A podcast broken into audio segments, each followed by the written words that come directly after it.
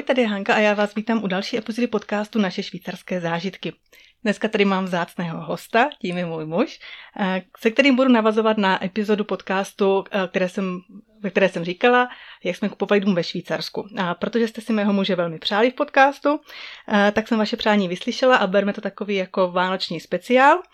A já tě vítám u mě v podcastu, ahoj. Ahoj. Tak, um, já jsem donedávna neměla vůbec žádné ponětí, jak funguje hypoteční trh ve Švýcarsku. Vlastně ho ještě pořád nemám a mám ho tak jako pořád zprostředkovaně od tebe. A já bych na začátek jenom možná řekla, že nejsi jako teda žádný expert, žádný hypoteční specialista, realitní makléř a vůbec se nepohybuješ tady v téhle branži, tvoje zaměření je úplně jiné. Nicméně víš spoustu informací a já bych byla ráda, kdyby se teďka s nimi uh, podělil podcastu. Můžeme začít? Můžeme. Uh... A důležité je zmínit, že nejsem žádný finanční poradce, takže to, co tady řeknu, je vlastně moje zkušenosti a tak, jak to vnímám já. Možná se to odchyluje třeba od pravdy, ale budu se snažit eh, popsat maximálně tak, jak, tak, jak to je, nebo tak, jak já to vnímám osobně. Takže jdeme na to. Takže asi nejčastější otázka, kterou jsem po odvysílání té předchozí epizody dostala, je, jestli je možné dosáhnout na hypotéku i s povolením B a co je k tomu vlastně potřeba. Na hypotéku B určitě je možné dostat, teda na povolení B je možné dostat hypotéku, hypotéku pro vlastní bydlení. To znamená, že kdyby člověk chtěl si pořídit nemovitost za účelem pronájmu a jak, dejme tomu zisku, Eh, jakéhosi profitu z toho, tak eh, v rámci B, permitu B, to, tohle není možné. Takže nám se to s Bčkem podařilo, protože jsme vlastně kupovali dům pro vlastní potřebu. A vlastně v době, kdy jsme tu hypotéku brali, což bylo jaro, léto 2022, jaká byla situace tehdy na bankovním trhu? To bylo vlastně v období, kdy pomalu končila období covidu a tehdy ty úrokové míry na ban- mezi bankovním trhu nebo mezi bankami se eh, byly velmi nízké. Dá se říct, že dokonce tady ve Švýcarsku šli až do záporné roviny. A to bylo způsobeno tím, že jakmile nastala ta krize covidová, tak eh, vlastně byl velký zájem o ty stabilní měny, k kterým švýcarský frank rozhodně patří a tak, aby nezačal výrazně posilovat, tak eh, švýcarská národní banka ho jakoby posunula do záporných rovin, aby prostě ztratil jakousi atraktivitu. So, to znamená, že po jakousi dobu už to neplatí. A byla ta úroková míra záporná na mezibankovním trhu v rámci švýcarských bank. A jak to bylo teda se vztahem euro versus frank? No teďka máme poměr jaký? No dřív před covidem bylo zhruba 1,1 franku vůči jednomu euru. Momentálně se to otočilo, ale tohle podle mě není výrazný, významný faktor, co se týká braní hypotéky. Uh-huh. Tohle nás jako nějak neovlivňuje, to je úplně vedlejší záležitost. Jo, já jsem chtěla trošinku, jak kdyby to širší, dejme tomu, necítíš ze široka, takhle, aby jsme teďka dostali k tomu užšímu, teda k tomu hypotečnímu trhu. Takže jaká byla situace na hypotečním trhu, když srovnáš třeba výše úroků, která byla před rokem a která je teď, vlastně třeba i při různých fixacích? Je pravda, že když jsme, to bylo někdy v květnu, a šli do banky, když jsme tehdy vlastně objevili tu nemovitost a šli jsme do banky se zeptat, jestli nám poskytnou financování a za jakých podmínek, aby jsme si spočítali vlastně, jaká by byla měsíční splátka jestli to utáhneme a tak dále. Jestli vlastně na to došáhneme vůbec, tak nám říkali v bance, že jsme přišli trochu později, protože před 6-7 měsíci, což byl zhruba listopad, prosinec roku 2021, tak eh, byly ty úrokové míry velmi nízké a ty švýcarské banky poskytovaly desetileté fixace na úrovni 1%. No a my, když jsme vlastně to žádali o ten bankovní úvěr někdy v tom květnu 2022, tak eh, tam se ta bankovní míra už začala zvedat výrazně No a ta desetiletá fixace byla někde okolo 2,5 až 2,8% No a když to srovnáme v té době, tu, ten konec roku 2021, a Švýcarsko versus Česko, když si se říkal, že se pohybovala ta úroková sazba na výši 1% co třeba bylo v Česku v té době, ať to porovnáme? No tak na českém trhu, tak jak jsem to jak z dálky sledoval, tak samozřejmě ty úrokové míry se zvedaly výrazně, ta centrální banka uh, zvyšovala úrokovou míru a tam to se začalo zvedat okolo těch až k těm 5%. Já teď přesně nevím do detailu jak, ale vím, že tam byly výrazné skoky a šlo to přes 4 až přes 5%. A to je vlastně mezibankovní, čímž pádem, že mezi komerčními bankama nebo k tomu koncovému uživateli se dostala ještě, ještě vyšší úroková uh, sazba. Ale tady hm, tohle je jenom tak jakoby high level No a i, i tak je to jak kdyby co jako slušný rozdíl v těch procentech, jako když si vezmeme cenu hypotéky, tak a pak to vlastně, vezmu z tohoto procento, tak to je docela jako slušný rozdíl potom ve splátkách. Um, mě ještě zajímá, uh, vlastně my máme zkušenosti s čerpáním teda hypotéky v Česku a teď tady uh, ve Švýcarsku, tak jaké vidíš nejzásadnější rozdíly v tom? Nebo respektive jestli dokážeš vypíchnout nějaké zvláštnosti toho švýcarského hypotečního trhu? No, tak je je to tady bráno trošku jinak, ten, ten hypoteční trh. Těch rozdílů je pár. Ten první, bych řekl, je ten, že vlastně v Česku si člověk bere hypotéku na určitou dobu, dejme tomu 20, 25, 30 let, s tím, že v tu dobu musí splatit tu hypotéku celou. To znamená, jak tu jistinu, tak i vlastně všechny úroky. A když to tady ve Švýcarsku, ta hypotéka na nemovitost je postavena trochu jinak. Vloženě ta banka nevyžaduje, aby se celá částka, dejme tomu, teď řeknu fiktivní číslo, but, a, ale a dejme tomu, že dům stojí milion, milion franků, tak a, ta banka nevyžaduje, aby za těch 20 let, 25 nebo 30 se ta celá částka splatila. To je potom ještě, k tomu se asi dostaneme později, že tady se ta hypotéka vlastně rozděluje na takzvanou první hypotéku a druhou hypotéku, ale to asi se budeme povít později. Ne? A tak můžeme to klidně už teďka, když to nakousnul, tak, tak to pokračuj. No, a ještě jednou říkám, je to tak, jak to vnímám já, nebo tak, jak tomu rozumím já. Doufám, že je to správně, pokud ne, tak se omlouvám. Ty banky tady vlastně dávají hypotéku samozřejmě za určitých podmínek. První podmínka je, že člověk musí vložit minimálně 20% svého vlastního kapitálu a pak na 80% se bere hypotéka. To je podobné i v Česku, tady zase takový rozdíl není. Kde je rozdíl, tak eh, v té částce těch 80%, kterou financuje banka, tak tahle částka se rozdělí na dvě třetiny a jednu třetinu. Z těch dvou třetin ta, my nemusíme splácet tu jistinu, tam stačí splácet vlastně jenom ty úroky eh, vypůjč, za tu vypůjčenou částku a zbývající třetina, tak tam musíme platit jak úroky, tak i tu jistinu. Což si myslím, že je ten asi nejzásadnější rozdíl, že ono to výrazně pomáhá těm spotřebitelům, že ty finanční náklady nejsou tak vysoké. Jo, že když vezmeme v potaz, že ta úroková míra, dejme tomu před tím rokem bylo 1%, tak to je 1% bylo na celou tu částku, když se bavíme 800 tisíc, ale tu jistinu člověk, člověk vlastně platil jenom z té jedné třetiny těch 800 tisíc. Jestli to dává tak smysl. Jo, určitě, určitě. A to vlastně potom vysvětluje i to, že jsem tady eh, vlastně sledujícím nebo posluchačům říkala, že ty splátky, co platíme za hypotéku, jsou de facto menší, než platím, zaplatili nájem. Takže to i to jako určitě hraje roli tady tohle. No určitě. Tak jak jsme si to propočítávali, tak eh, ono na jednu stranu ten dom se člověk musí starat, když si ho koupí. Samozřejmě, když je nový, tak určitě míň, než když je starší.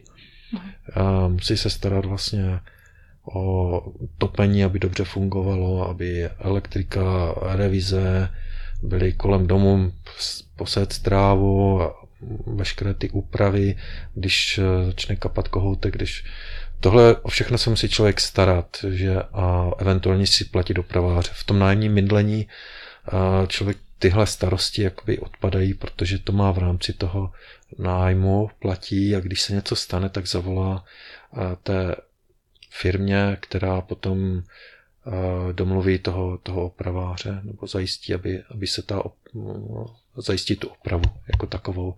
Ale to je samozřejmě zase náklad, který my platíme té firmě, když to je u toho domu, to musíme trošku si zajistit sami. Ale ve finále ano, je to tak, že platíme jakoby míň a, vlastním, a bydlíme ve vlastním domě než v podnájmu. Uh-huh. A když se teda vrátíme k těm eh, zvláštnostem toho švýcarského hypotečního trhu, je tam teda další bod, který bys rád zmínil? No, Vlastně to, že můžeme si vzít třeba i, napověd, na, napověd, napověd. i vlastně i na rekonstrukci, vlastně ta hypotéka je. Aha, jo. A to jsem chtěl ještě zmínit teda, že jak jsme se bavili o tom, že musíme platit, platit jenom i jistinu té jedné třetiny hypotéky, co si bereme, tak samozřejmě tohle se obecně splácí 20 let, může kratší, může delší dobu, to asi na tom, jak se domluvíme s bankou.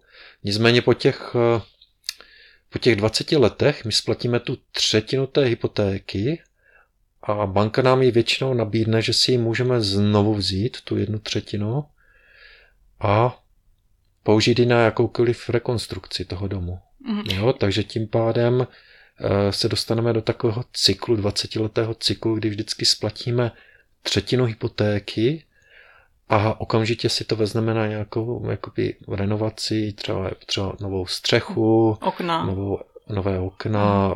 fasádu, cokoliv a Prostě je to jakoby taková nekonečná hypotéka. To je vlastně potom se, dostáváme k tomu celoživotní hypotéka, že vlastně jsme v jednom jako takovém cyklu. Aha, no mě spíš napadlo, napadlo s tou rekonstrukcí, to jsem měla na mysli, že vlastně ta banka nám nedávala půjčku jenom na tu částku nebo na, na tu hodnotu toho domu, ale vlastně k tomu přečetla i ty náklady na tu rekonstrukci, protože my samozřejmě teďka jsme koupili starší dům, jak jsem říkala, a přestavujeme ho částečně, takže myslím, že v Česku to není možné, že tam, tam bereš tu, tu částku jenom na, na, na tu hodnotu té nemovitosti, nebo se mi mýlím? No, to přesně nevím, jak to teď v Česku, jak je to možné si domluvit. Určitě existují půjčky na, na renovaci, ale to se podle mě asi bere zvlášť. Jako no. spotřebitelský hra... úvěr spíš, jak kdybyš to do toho hypotečního úvěru, nebo ještě něco jiného? Nemyslím, že spotřebitelský úvěr je většinou krátkodobý, ale v rámci jakoby oprav nebo tak, tak vím, že stavební spoření se dalo použít na to mm-hmm.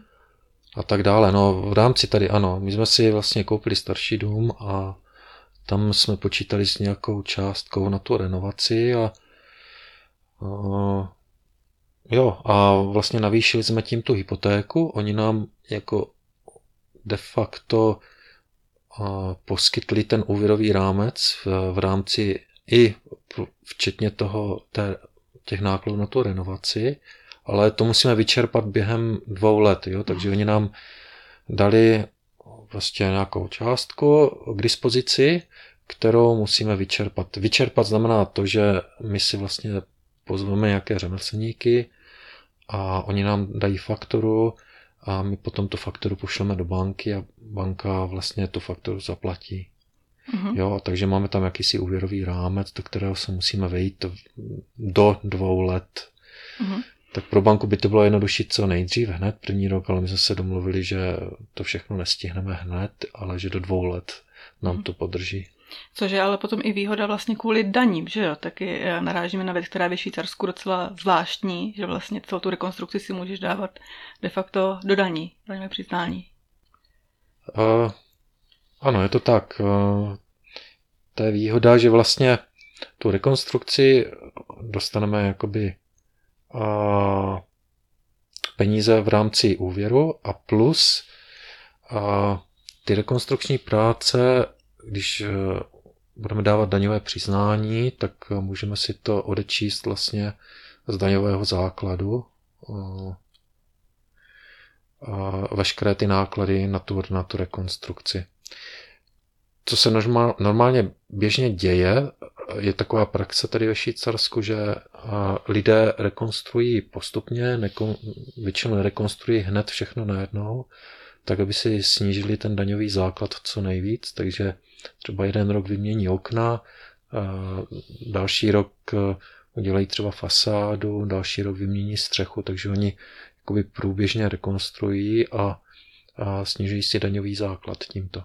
Mm-hmm, což je jako ohromný jako rozdíl proti Česku je vlastně tohle. No v Česku ty odpočítatelné věci jsou jenom pro živnostníky de facto. Přesně no. tak, no.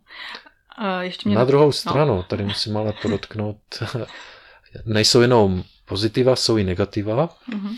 Takovou zvláštností je, že přesně nevím, jak, jak to nazvat eh, v češtině, že de facto na konci roku my si musíme zvýšit eh, ten daňový základ takzvané, to nedokážu to říct, nevím, jak se to přesně jmenuje. Jde o to, že kdyby jsme ten dům pronajímali, tak bychom z toho měli určitý příjem. A takže ono je, jsou dány tabulky s nějakým jakoby fiktivním, nájmem. fiktivní cenou nebo fiktivním nájmem.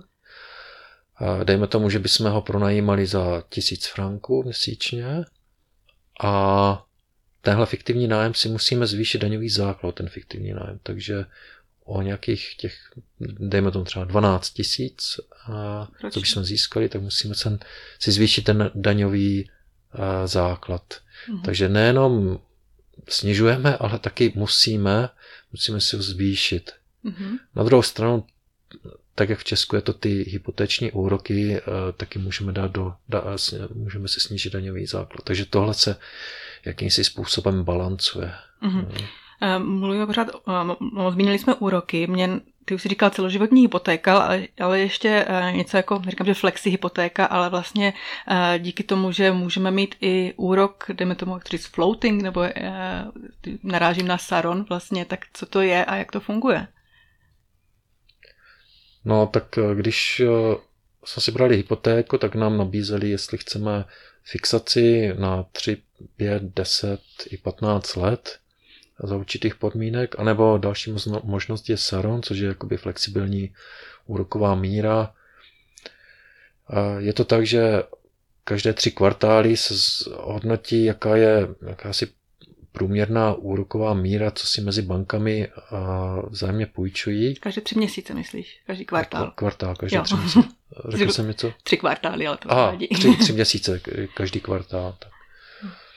A, že si banky a tam se jak zhodnotit, teď přesně ne, neznám ten mechanismus, uh, se definuje ta sazba Saron. Dřív to byl a... Libor, že jo? Tuším, to jsme se ještě my učili na vysoké, je to ono? Libor? Nebo to je ještě něco jiného? Hmm, přesně nevím, ten Saron je taková švýcarská záležitost. Oni, ano, ten Libor, tam se to taky nějak počítalo buď zpětně nebo předběžně. Tam byly nějaké dohady a nakonec eh, přišli že nějaký nový mechanismus je v rámci Saronu, ale tady bych nechtěl zacházet, bych musel studovat do podrobností. Nicméně ano, Saron je flexibilní, sazba, která se počítá nebo zhodnocuje, vyhodnocuje každý kvartál, je to mezibankovní sazba a, a na, za, No funguje to tak, my jsme si teda vzali Saron, doporučili nám to i někteří bankovní poradci, se kterými jsme jakoby známí nebo kamarádi, že taky to berou. Jde o to, že banka potom potřebuje samozřejmě na tu marži, takže ona si půjčuje peníze na mezibankovní trhu, dá si na tu marži a, a nabídne nám vlastně tu, ten úvěrovou sazbu za to. Takže když je, dejme tomu, Eh, záporný, eh, záporná mezibankovní, takže jak bylo minus 0,6. O tom takže, jsme vlastně mluvili na začátku, že jo, tady mm. ty záporné hmm. úroky. Takže banka si dá na to marži a ona nepůjde do minusu, takže počítá nulu, nulový procent, nulu, procentní a dá si na to sazbu. V našem případě je to, doufám, že to můžu říct, 60%, takže 0,6% je hypotéční sazba, byla hypotéční sazba.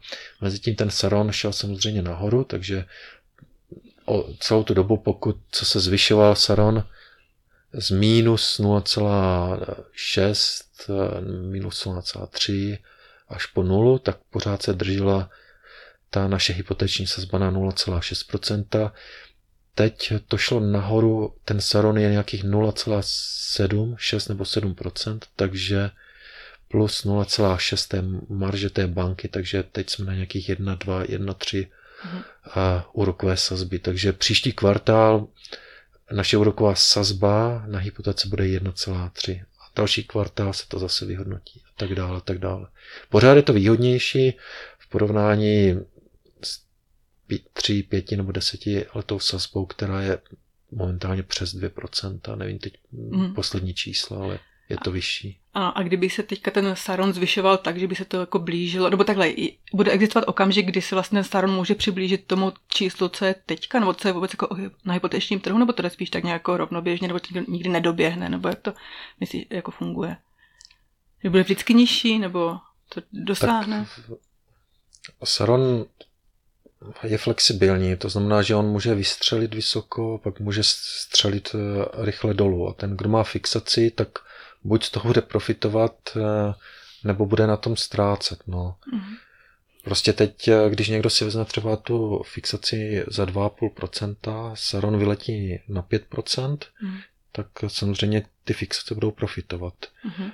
Ale momentálně, jako je že Saron, úroková sazba Saronu nižší než mm-hmm. jakákoliv fixace. A může z toho Saronu někdo, jako můžeme vystoupit vlastně ve finále, nebo jako stopnout ho, když si tak, řekneme, no. že vlastně eh, se pohybuje už tamhle, už se blíží tomu normálnímu běžnému úroku hypoték, a, takže můžeme ho stopnout. Tak ono je to vždycky trochu gambling, protože nikdo neví, co se stane. Jo, ale je fakt, že díky tomu Saronu my vlastně každý kvartál můžeme na, si tu hypotéku zafixovat. Jo? Mm-hmm. Takže když si řekneme, už půjde Saron třeba už na 2 na 3% a řeknu si, jo, tak teď už to vypadá špatně a celkově nálada na trhu bude pesimistická s tím, že to může jít eh, ještě do horších jakoby, podmínek, tak můžeme říct, teď si vezmeme fixaci fixaci na nějakou dobu. Ale samozřejmě v té době ta fixace zase bude posunutá zase výš, takže když bude Saron třeba 3%, tak fixace bude na, potom 4,5%. To byla moje otázka, jestli to právě vlastně jako dožene to, nebo furt to bude o nějaké to procento níž, než je normální ta sazba na tom. Uh, já jako nejsem expert na tohle, ale vždycky ta fixace je o to, že ta, ty banky si berou jakýsi rezerv jako i polštář nebo jako hmm. jistinu. Jo? Takže hmm. když je ta aktuální úroková sazba 1%, tak vždycky oni budou fixovat s nějakou rezervou, takže třeba já nevím, 1,8 až 2,5%. Mm-hmm. Vždycky mhm. to, ta fixace na delší dobu bude bude vyšší než současná jakoby aktuální sazba. Uh-huh. A ten staron, kdybychom ho dali na tu fixaci, tak ale už potom nemůžeme jít zpátky, když zase zjistíme, že to jako klesne, nebo ten trh se jakby dobré obrátí, nebo jak to říct. No tak samozřejmě, když se někdo vezme fixaci na tři roky, tak Až tu fixaci musí držet, pak už by to nebyla fixace. No jasně, ale myslím jako po, po té době, jak kdyby, nebo potom uplynutí té fixace, ale může se to zpátky vrátit k tomu saronu, nebo nemůže? Po té fixaci samozřejmě, pak jo. se můžeme vrátit k tomu saronu taky. Uh-huh. Uh-huh. Je něco, co jsme nezmínili u toho hypotečního trhu? Nebo dáte ještě nějaká, nějaká zásadní věc, nějaká zásadní otázka? No spíš... Uh... Ještě teď jsem si vzpomněl na jednu věc, takovou zajímavou, ale tak tohle možná je i v, v Česku, že když jsme si brali tu uh, nebo šli jsme do banky, že si chceme vzít hypotéku, že jsme našli uh, dům, tak uh, ten hypoteční makléř hned chtěl vědět vlastně, kde ten dům je. My jsme šli teda vlastně do místní banky lokální a to jsou většinou lidé, kteří byli tady v okolí a tak oni hned chtěli vědět, jako kde ten dům je a zhodnotit, jestli ta cena je férová, to, co, za kterou to kupujeme. Protože banka de facto hm, pak tam má jakousi zástavu v rámci té hypotéky, tak eh, nechce dávat nechce poskytovat financování na nemovitost, která bude nadhodnocená. Je, ta cena bude přes, přestřelená. Vlastně. Mhm. Bylo zajímavé, že oni vlastně se ptali, no a co, jak je ten dům velký, jak je udržovaný, kde se nachází, jestli není blízko dálnice, jestli tam není hluk, jestli uh, jo, prověřovali strašně moc věcí. Uh, tohle se možná prověřují v Česku, to přesně nevím. Když my jsme si brali hypotéku, tak uh, tohle moc ani nebyla téma, hmm. nebyl tématem. Ale tady docela hodně a mě překvapilo, jak oni se zajímají, jestli je to. Samozřejmě navíc eh, ty banky mají nějaké cenové mapy, kde říkají, že jo, tohle, tohle je tohle je odpovídající cena v dané lokalitě, tohle je třeba méně, odpí, mé, méně odpovídající, dražší nebo levnější. To mají takové cenové mapy. Zajímavé bylo, že třeba jsme šli do jedné banky a tam řekli, jo, jo, to je v, tam řekli, to je to je férová cena, to je v pohodě. Šli jsme do jiné a říkali, no, pojďte, je to starší dům a, a ta lokace, no, to moc neodpovídá. A, a já jsem se ptal, jako proč, čím to je. On říkal ten poradce, že sice mají, podle té jejich cenové mapy, sice ta cenová mapa už je trošku starší, že byla asi star, starší deseti let, ale říkal, no, že ale ve finále, že se třeba stejně nějak domluvíme protože já jsem mu řekl, že stejně mám nabídku, tak jako tak u jiné banky, tak když on mi není schopný dát nabídku, tak já hmm. nemám problém s tím jít někam jinam. Tak v tom momentě otočil a řekl, že t- určitě najdeme nějaké řešení. A to mě ještě připomíná to, že vlastně tady si necháváme vypracovat oferty, jak kdyby ty nabídky těch eh, bank, ale to je tuž i v Česku, než no. obejdeš ty banky vlastně a baví se s nima, co ti můžou nabídnout, tak tady, tady taky. Je tak to... jo, já věřím, že taky eh, spousta lidí, co si bere hypotéku, tak eh, osloví více než jednu banku a aby zjistili, jaké mají podmínky. No. Mm, mm. A my teďka máme za sebou tomu první fázi té rekonstrukce. A jak to hodnotíš, nebo vůbec ty eh, zkušenosti, které tady máme, myslíš, že byly rozdílné v Česku a tady? Protože třeba já ten první bod, co třeba mě překvapilo, že tady u té rekonstrukce jdou hodně ty firmy vlastně na ty svoje vazby, na ty svoje subdodavatele, když, takhle prostě řeknou a všechny jsou jako z okolí, jo? že tady hodně kladen důraz na takové to propojenost těch místních firm, že si vzájemně jak dávají práci. Jak to vidíš ty? Těžko říct, jaký je v tom rozdíl, protože v Česku jsme rekonstruovali a věřím tomu, že třeba když je to na vesnici nebo na malom městě, kde se všichni znají, tak oni doporučí, že tahle firma je dobrá s těma to, ale podle mě v Česku, možná se pletu, je to tak, že ta firma si udělá to svoje a hotovo padla. Mm-hmm. Jo, když to tady, my jsme vlastně přišli do jedné firmy, která nám byla uh, doporučena a řekli jsme jim, že budeme potřebovat novou kuchyň, koupelnu a nějaké podlahy. podlahy. A ten člověk se nám přímo nabídl, že teda on to, že zná, jakoby, kdo dělá ty, kromě kuchyní, to právě on byl kuchyňář, takže že on zná, kdo dělá podlahy, a, sanitu.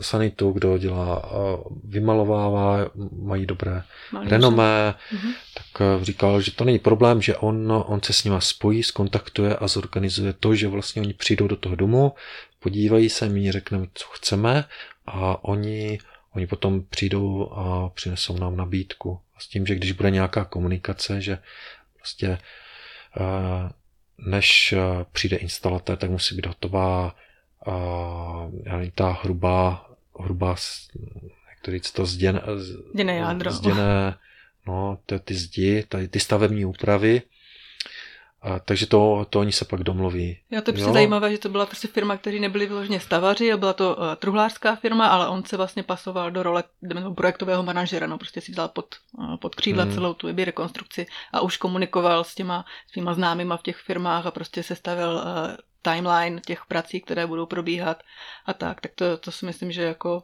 je taková trošku i úleva. Myslím, že pro nás, jako jsme tady nemuseli pořád být, pořád oběhávat řemeslníky a zjišťovat, kdo kdy má volno, že vlastně to on zařídil za nás, že vlastně obvolal ty známé firmy a, a jestli budou jim to pasovat, a jestli budou mít čas, ten časový rámec, co my jsme potřebovali.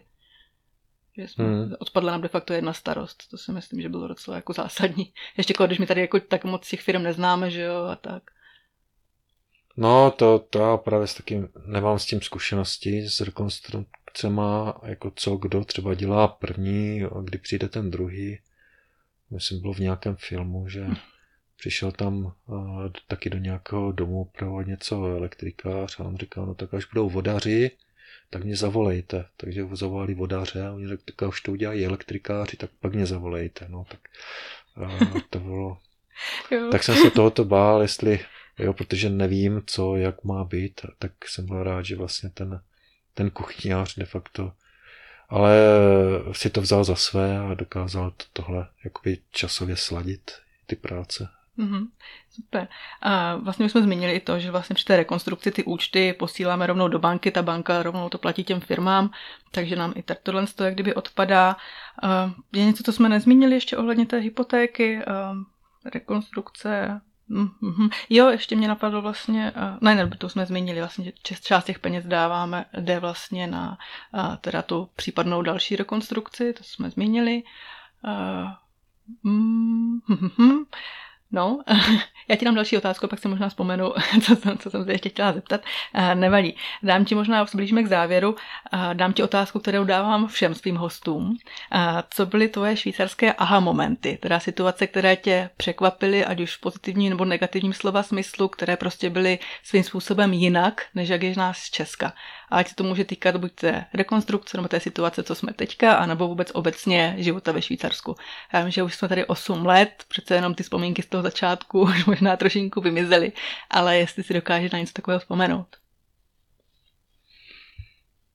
No, těch, to, toho bude víc a teď eh, mě to trošku zaskočilo.